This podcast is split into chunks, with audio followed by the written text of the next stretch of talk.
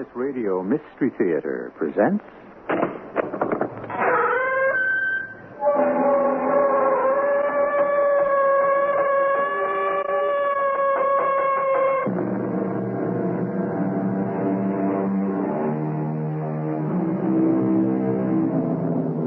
Come in.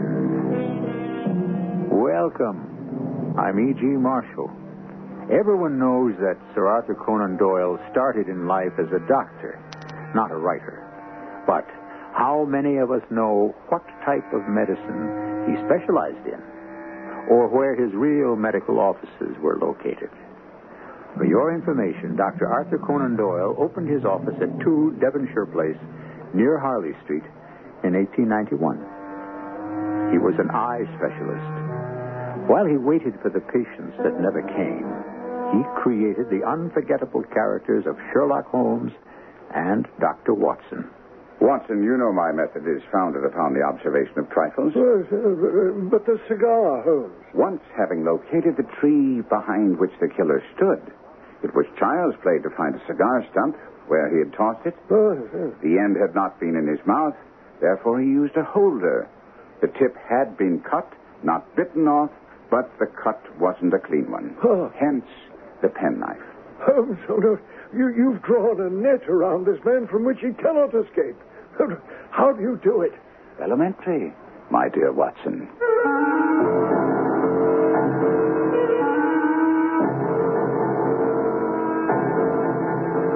Our mystery drama, The Boscombe Pool Mystery, was based on the Sherlock Holmes classic and adapted especially for the Mystery Theater by Murray Burnett. It stars Kevin McCarthy. It is sponsored in part by ARM, Allergy Relief Medicine, and Buick Motor Division. I'll be back shortly with Act One.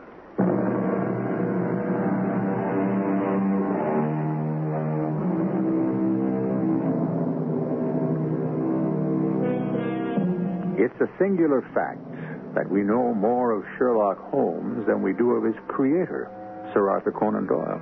Of course, we all know he was a doctor and that he believed in spiritualism, but most of us are unaware that he was also a whaler, athlete, speculator, historian, dramatist, war correspondent, and ever and always the champion of the underdog, as is so well illustrated in the mystery which follows.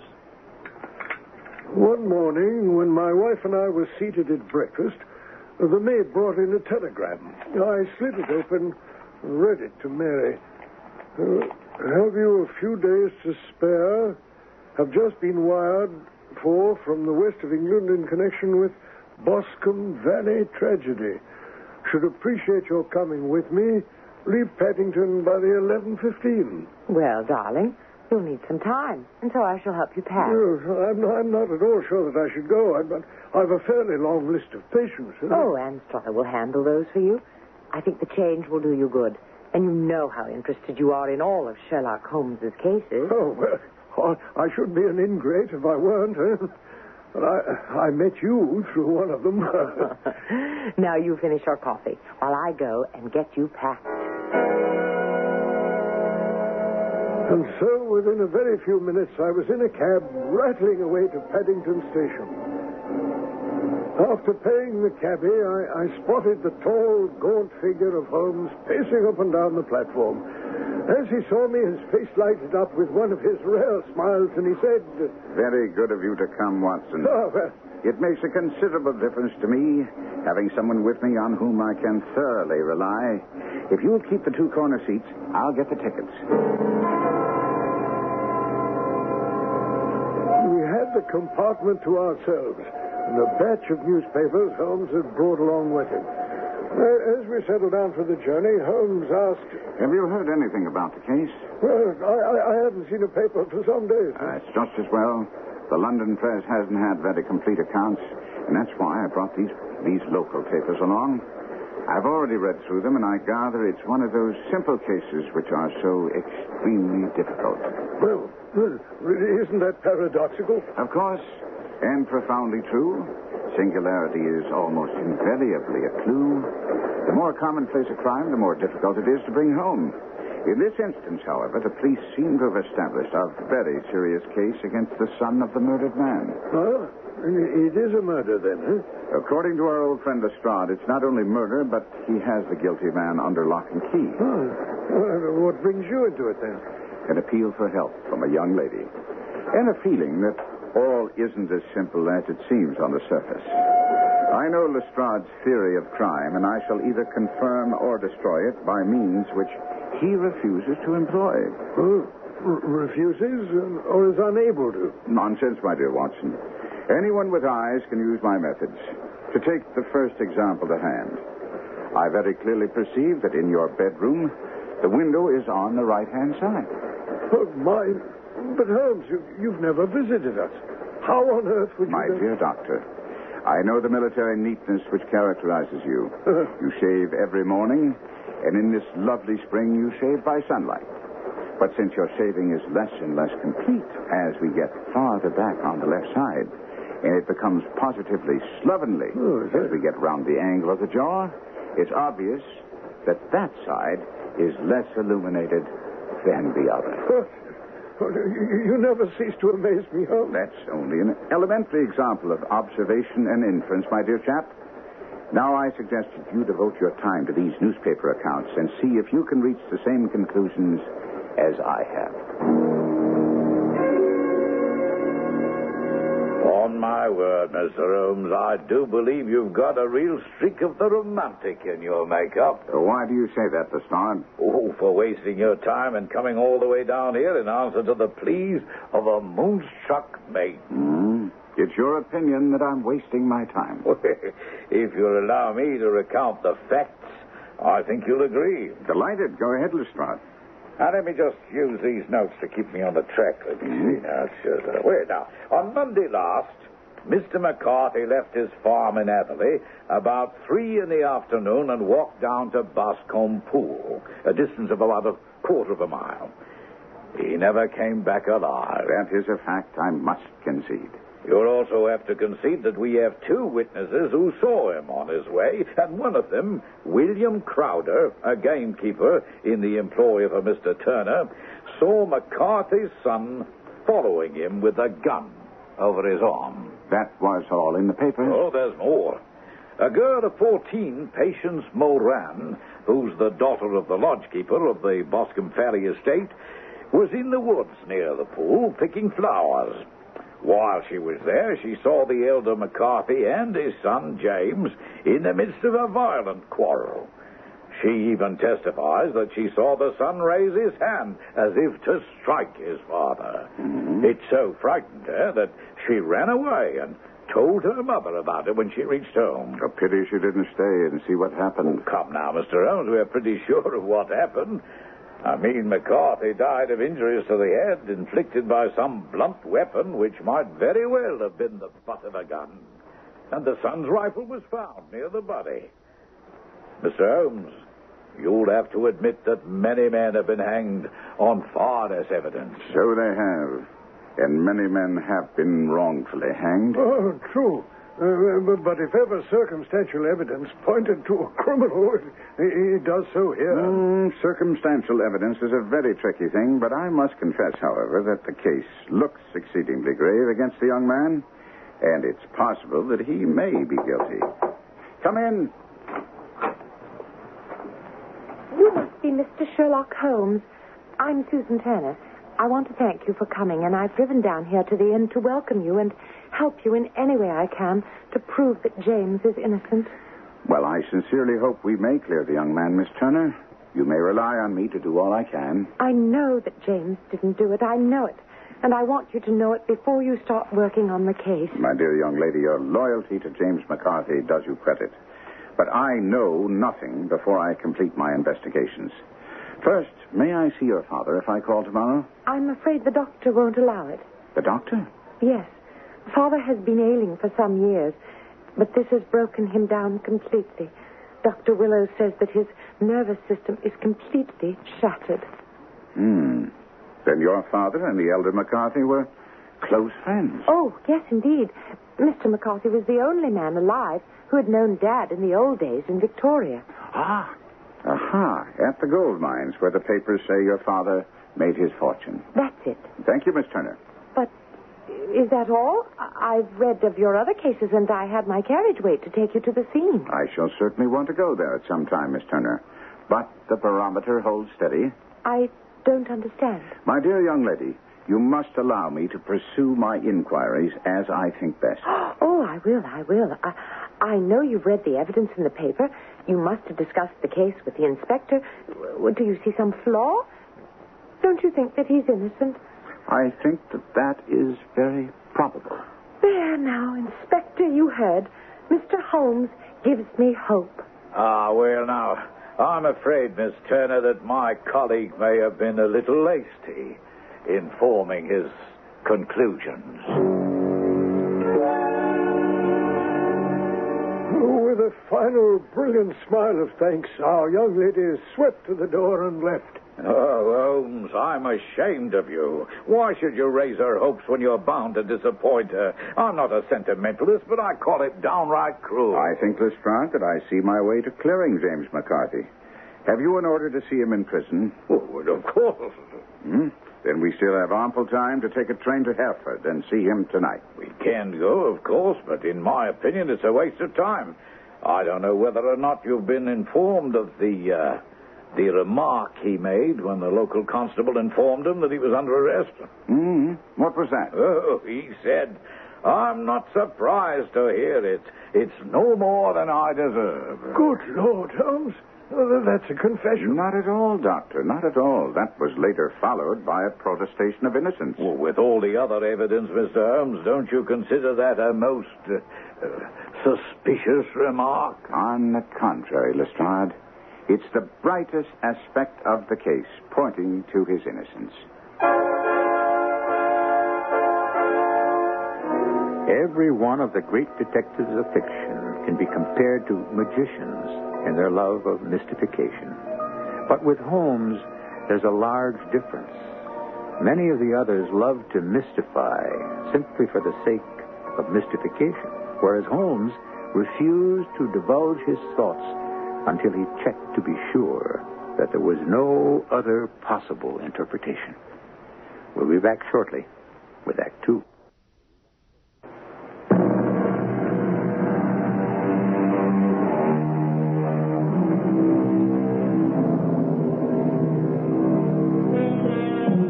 A little earlier, I mentioned that uh, Sherlock Holmes was a champion of the underdog, and I suspect that this was an added factor in the endless popularity of A. Conan Doyle's creation.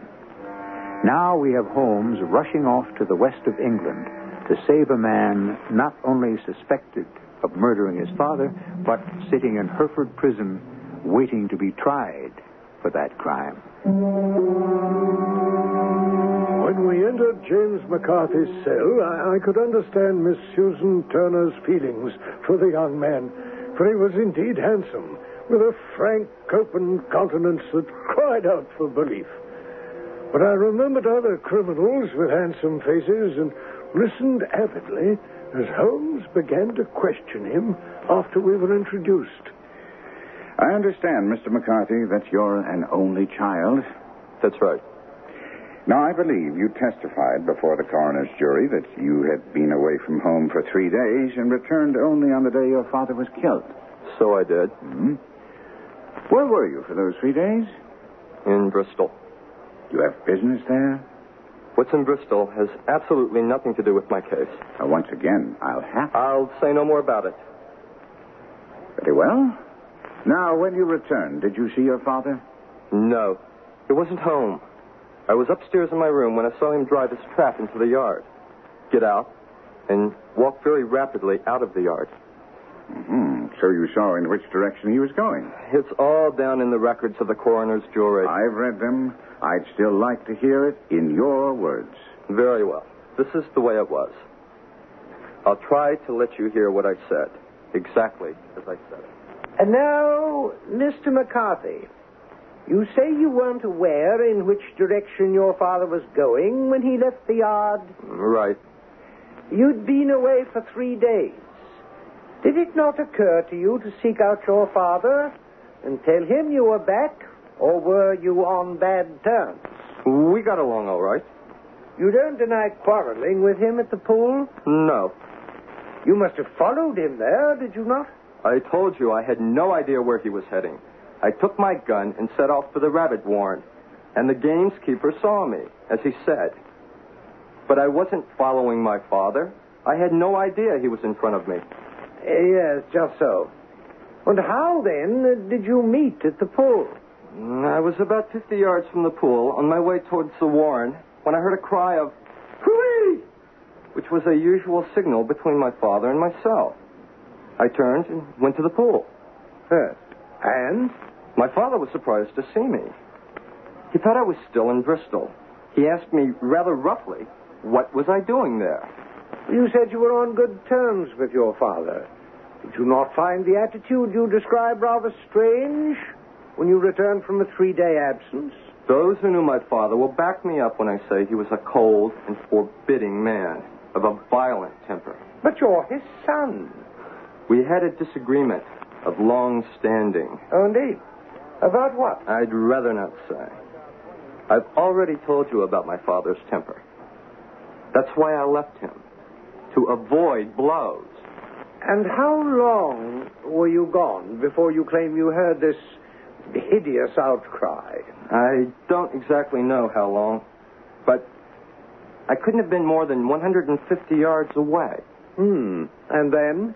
I ran back, found my father lying on the ground with his head terribly injured. I dropped my gun, held him in my arms, but he died almost instantly. Did your father say anything before he died? He mumbled a few words, but all I could understand was something about a rat. A rat? What did you take that to mean? Nothing. I thought he was delirious. I understand that the cry cooey was a common signal between you and your father. It was. Well, can you explain then th- that he used it before he saw you, and indeed before he even knew you'd returned from Bristol? I can't understand that myself. When you returned and presumably found your father fatally injured, did you see anything which looked strange or suspicious? There's only a vague impression in my mind of something lying on the ground to the left of me as I tried to help my father. Yes. Can you be more specific? I'll try. But you must understand it was only an impression. I think it was a coat of some sort. Gray, perhaps. Or a plaid. Well, how is it that none of the officers examining the scene mentioned this uh, thing? When I rose from my father, I looked around for it, but it was gone. Do You mean it disappeared before you went for help? Yes. And you don't have any idea what it was? No. Just a feeling that something was there. How far from the body? About a dozen yards. And how far from the edge of the wood? About the same. Well, then, if there was something there, it must have been removed while you were within a dozen yards of it.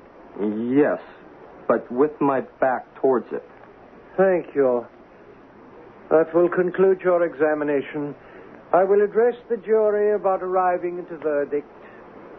Of course, I suspected pretty much what the verdict would be after the coroner's charge, so there wasn't any shock when they came back and said I should be held on a murder charge. When we left James McCarthy and were on our way back to the inn by train, Sherlock Holmes was in high spirits. Although, for the life of me, I, I could see nothing in what we just heard which pointed to the innocence of young James McCarthy. Uh, uh, Lestrade, of course, said as much as we rode along. I see by your expression, Mr. Holmes, that you're down to the deductions and inferences. As for me, I find it hard enough to tackle facts without chasing after theories. Very well, Inspector. Here's a fact for you to ponder. We all agree that McCarthy Sr. met his death at the hands of a blunt instrument, do we not? Well, of course. It's also a fact that young McCarthy's rifle was examined and found to be free of blood, hair, or any signs that it had been used as a weapon. Isn't that so? Absolutely. And you don't find it at all strange that in the heat of a violent quarrel, the son lays down the rifle that he has in his hand and searches for a rock or some other suitable weapon with which to strike his father? Oh, well, well I believe uh, that'll come out when he confesses. It'll all be explained. My dear Lestrade, you'll be sorely disappointed if you pin your hopes upon a confession. First, because the young man, although not very bright, isn't the type to confess. And secondly, because he can't confess to a crime he didn't come commit. Oh, come now, Holmes. The coroner's jury came in with the charge not because of me, but because the coroner very correctly pointed to the discrepancies in his story about the father having signaled to him before seeing him, and his strange account about his father's dying words, and his refusal to give the details of the quarrel with his father. Both you and the coroner don't blink an eye at young McCarthy's ability to come up with a fantastic tale about his father's strange dying words involving a rat and a mysterious disappearance of some kind of garment. Well, you do have a way of looking at things, Mr. Holmes. But if you don't mind my saying so, they're kind of wrong side up. Like the way you took his saying when he was arrested that it was no more than he deserved as a, a sign of his innocence. Most certainly, Lestrade. Had he appeared surprised when he was arrested or loudly proclaimed his innocence, I should have looked upon it as highly suspicious. Uh, may I ask why? But however innocent he might be, he cannot be such an absolute imbecile as not to see that circumstances look very black against him. His honest acceptance of this, plus his undoubted self reproach for his quarrel with his father, bring out the words, It's no more than I deserve. Left us to write a report to the Yard, and Holmes insisted that we visit Susan Turner. Accordingly, we drove to Boscombe Hall, a large house located in the center of the considerable holdings of Mr. John Turner. Miss Turner, do you have any idea what caused the quarrel between James and his father on the day he was killed? You've seen James. How is he? Did you tell him I believed in his innocence? He didn't need to be told. He seems in as good spirits as one could expect. But you haven't answered my question. I know. I'm just trying to think whether James would want me to tell you, since I am involved in it, and that's the reason he wouldn't tell the coroner. Now, Miss Turner, this is no time for concealing things that might well be vital to the investigation. Oh, you're right, of course. It's no time to hide anything. James and his father had many disagreements about me. Mr. McCarthy was very anxious that there should be a marriage between us. And you're telling me James objected? Mr. Holmes, James and I have always loved each other as brother and sister, but of course he's young and he just isn't prepared to undertake marriage just yet, and I'm sure there were many quarrels between them over this. And your father? Did he favor such a marriage? No, he was adverse to it also. No one but Mr. McCarthy was in favor of it a- at this time. hmm Did your father ever give you any reason for his objecting? As I've told you, Mr. Holmes, my father hasn't been well for some time, and I would never think of discussing anything with him that I felt might cause him distress. At dinner that night at the inn, Holmes was thoughtful and less buoyant than he'd been earlier in the day. Lestrade joined us at coffee. Well, Mr. Holmes, have you come up with any more fancy deductions and inferences? No, as a matter of fact, Lestrade, I've only a few interesting questions. Perhaps you can help me with one of them? Oh, glad to do what I can. Can you tell me the relationship between Mr. Turner and the senior McCarthy? Well, of course. They were the best of friends. He even gave McCarthy Hatherley Farm rent free. They went to the races together. Indeed. And furthermore, this business has had a very bad effect on him. You know, he's in his 60s and hasn't been in good health for some time. But now it's said that because of this, his life is really in danger. It uh, must have been a great blow to him. Well, does, does that help you at all, Mr. Holmes? Insofar as it poses two other interesting questions, the answer is yes. Well, then perhaps I can answer those for you also. Not unless you happen to have a map of Australia and know exactly what young James McCarthy was doing in Bristol for three days. The city of Bristol is noted for its extensive port facilities, its leadership in engineering, and the fan vaulted ceiling of the famed church of St. Mary Redcliffe. But I doubt if it was for any of these that young James McCarthy spent three days there. We'll find the answer to that together with Sherlock Holmes when I return with Act Three.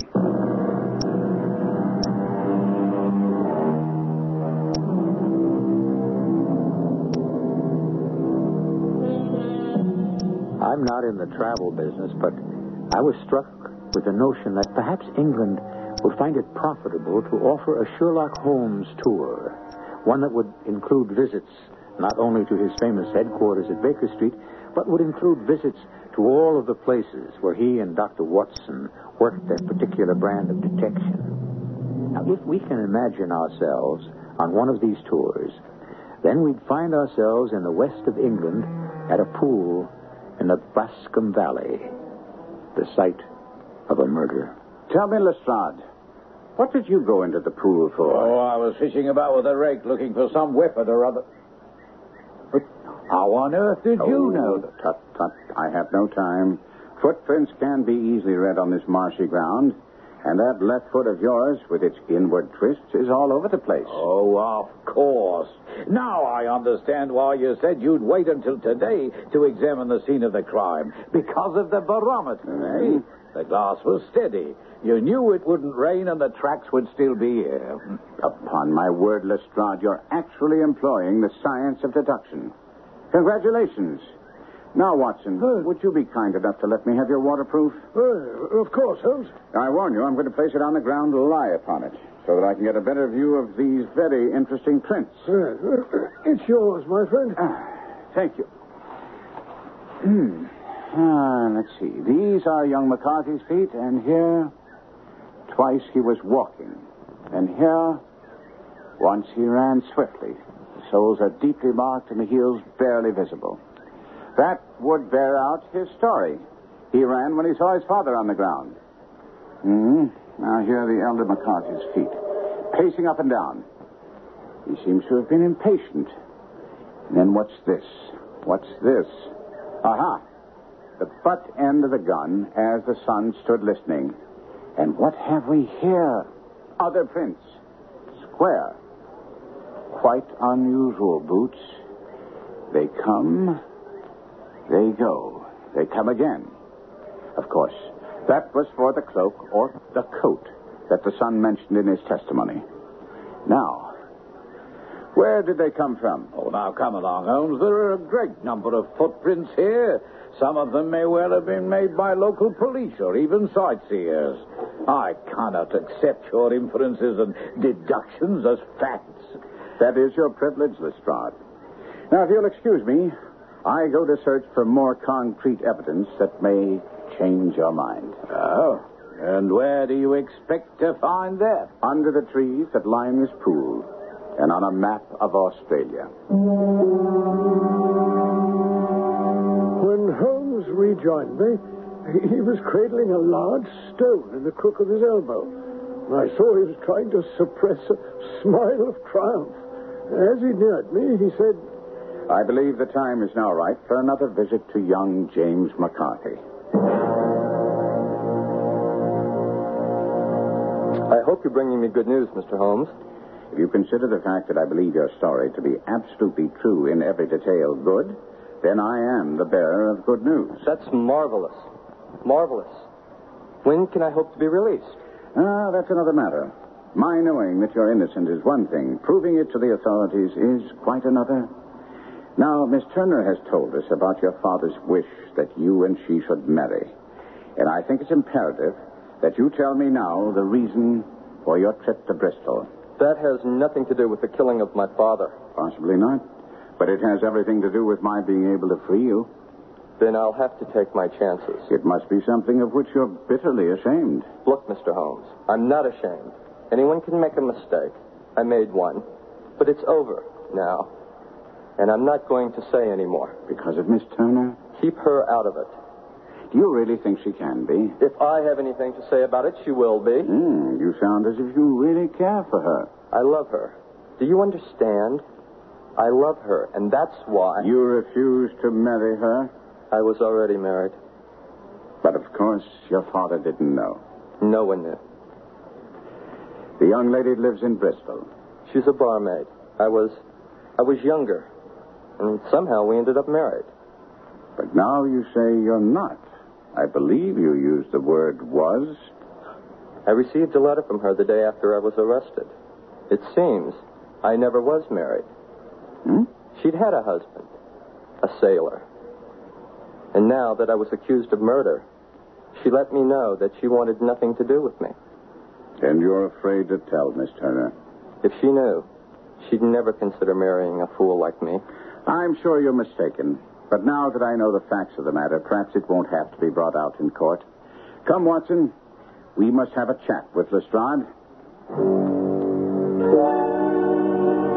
This may interest you, Lestrade. It is the murder weapon. This stone? Really? I, I see no marks. Mm, there are none. Why then do you describe it as the murder weapon? The grass was growing under it. It had lain in that place only a few days. It corresponds with the injuries. There is no sign of any other weapon. I see. And perhaps then you can describe the murderer? Certainly. He's a tall man, left handed, limps with the right leg, wears thick soled shooting boots and a gray cloak, smokes Indian cigars, uses a cigar holder, and carries a blunt penknife in his pocket. There are several other indications, but uh, these should be enough to point us to the murderer. Oh, point you, perhaps, but we still have to deal with a very hard headed British jury. Lestrade, doesn't it strike you as curious that McCarthy, living rent free at Turner's expense, and thus under great obligation to Turner, should seem so certain that a marriage between Miss Turner and his son would be appropriate? Well, it might have if I hadn't seen the young lady. I mean, she's head over oh, heels in love with that boy. Then, if this isn't enough to move you in the proper direction, there's nothing more I can do. Watson, look up the timetables and tell me the next train to London. What? Now, now you're, you're going back to town, leaving the case unfinished? My dear Lestrade, you have your man and cannot be moved. And as for me, the case is quite complete. Yes, but there are still some unanswered questions. Not for me. I've described the murderer to you. But who is he? Can you put a name to him? But surely it shouldn't be too difficult to find out. I've discharged my duty. The rest is up to you. After Lestrade left, Holmes lit a pipe. I, I could see from his expression that he was troubled. Look here, Watson. I am in a bit of a dilemma. Oh, I, I don't see how. You've done all you could. Not quite. I believe I can name the murderer. Well, surely then the dilemma is solved. All you have to do is. Ah, come in. Oh, Mr. Holmes, I'm so glad you're still here. I can't believe what I heard about your going back to London is true. I'm afraid it is, Miss Turner. Come in and close the door. But Inspector Lestrade said you were convinced that James is innocent. Patience, Miss Turner. Patience. In considering this case, there were two points that struck me instantly. One was that his father should cry cooee before seeing him, Well, no, that, that's only according to his story, huh? which I've already told you, my dear fellow. I choose to believe. Oh. Uh, and the second? The father's singular dying reference to a rat. I say that if we presume both to be true, we come up with some strong presumptions. The father thought his son was in Bristol. The cooee was meant for someone else. That is a distinctly Australian signal. Therefore, I deduce that the person McCarthy expected to meet at Boscombe Pool was someone who had been in Australia. yes. and, and, and the reference to the rat? This is a map of the colony of Victoria, the one I told you I wired for last night. Now, I place my hand over part of this map. Uh, And what do you read, Watson? um, a rat.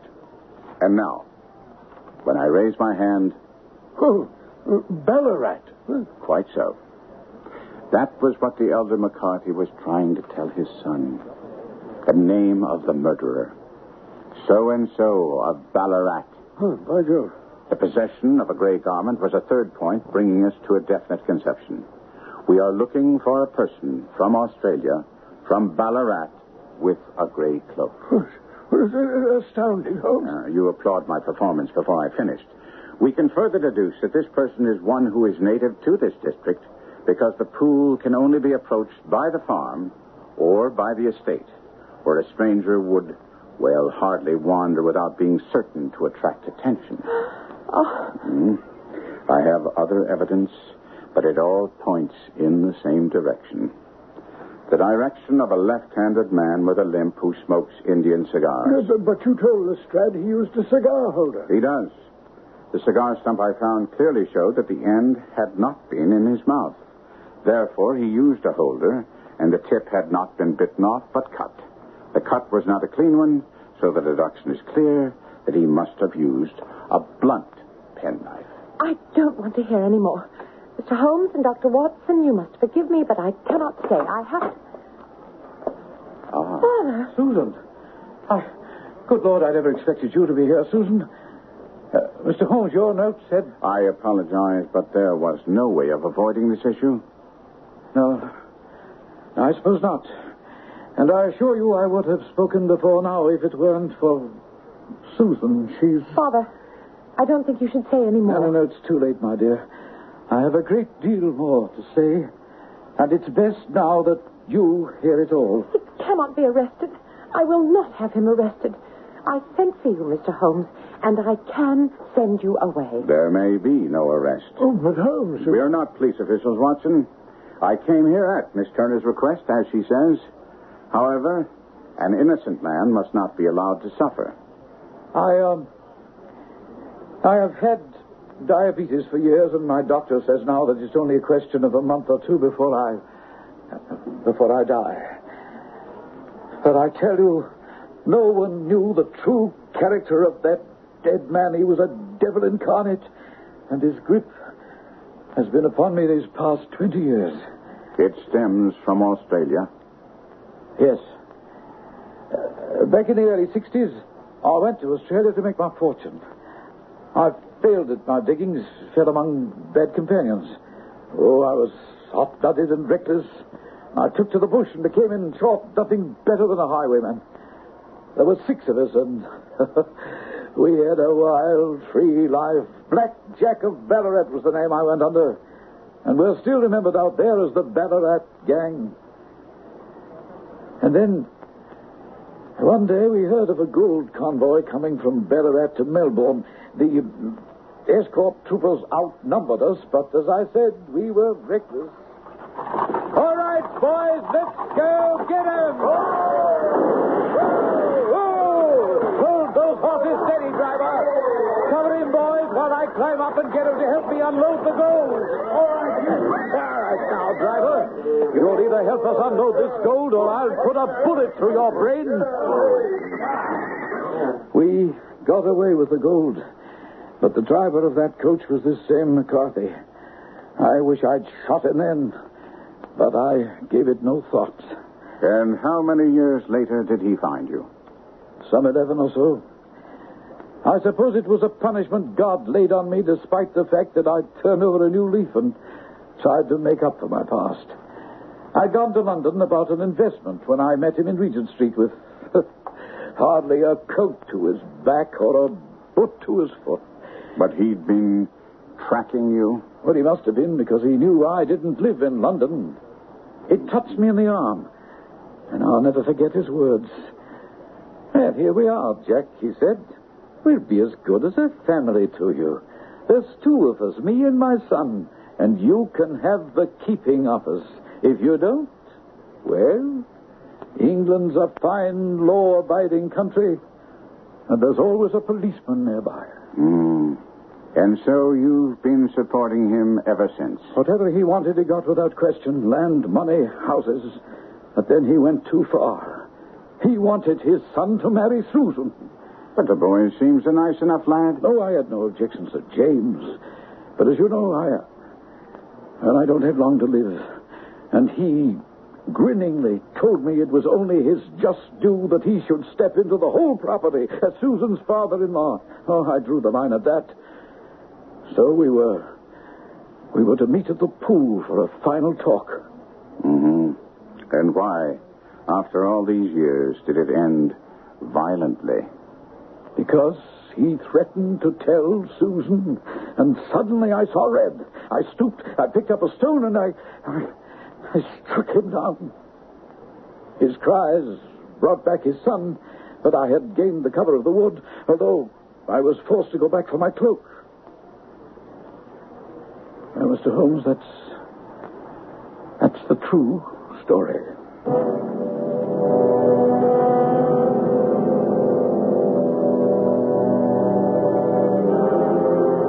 Alexander Turner died less than a month after he'd given us his confession in the inn at Hereford. With Holmes feeding young McCarthy's counsel ammunition with which to shoot down the case for the prosecution, and with the young man revealing the reason for his Bristol visit, he, won an acquittal. That very night, Holmes and I sat before a fire in our Baker Street flat, watching Turner's confession turn to cinders in the crackling flames. My dear Watson, don't fret too much about my not being able to take credit for solving the Boscombe Pool mystery. Uh, how the devil did you know? I'm sure that after the passage of time, you'll write it in those memoirs you're working on. Oh. And don't forget to point out that the one person everyone tried to protect, Susan Turner, knew the whole story. Yes. While James McCarthy was spared the knowledge that his father was a blackmailer and his father in law a murderer. Sherlock Holmes once remarked that art in the blood is liable to take the strangest forms. And Holmes' creator, A. Conan Doyle, proved it by permitting the stolid Dr. Watson to become mischievous about the stories that were supposedly too delicate to open to the public.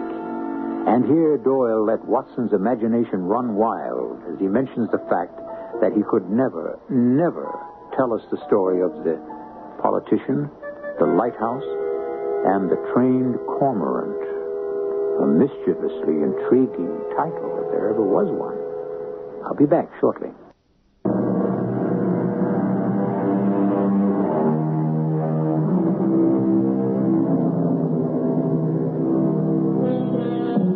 When I mentioned that we could never read any of the unrecorded adventures of Sherlock Holmes, I neglected to tell you that Doyle's son and famed mystery story writer John Dickson Carr did collaborate on a volume which included some of them. They were interesting, but uh, as the authors themselves would be the first to admit, lacked the master's touch that made A. Conan Doyle and his Sherlock Holmes world famous. But they never dared to tackle the story of the politician, the lighthouse, and the trained cormorant. Our cast included Kevin McCarthy, Court Benson, Patricia Elliott, Ian Martin, and Dennis Koch. The entire production was under the direction of Himan Brown. And now, a preview of our next tale. A world I made all by myself. Smith's World. That's right. It's a small planet created out of an artificial cosmos. Right now, its heat intensity is almost great enough to shatter the retaining glass, so we'll, uh, we'll have to start the cooling process. He tugged at a switch in the panel, but I could see at once that something was wrong. Uh, uh, it's not moving. The refrigeration switch is jammed. Something's wrong. I, The strange mud brown sphere in the cabinet was still growing in size, and now it began to glow with its own heat. get out of here. Get everyone out of the building, Luke. Suddenly, Smith seemed like nothing more than a frightened child. I told him that we were alone in the building, and he pleaded with me to leave while he wrestled with the dials and switches in an attempt to stop the terrible process that was taking place. Get out of here, Luke. There isn't much time. Radio Mystery Theater was sponsored in part by True Value Hardware Stores and Buick Motor Division. This is E.G. Marshall inviting you to return to our Mystery Theater for another adventure in the macabre. Until next time, pleasant dreams.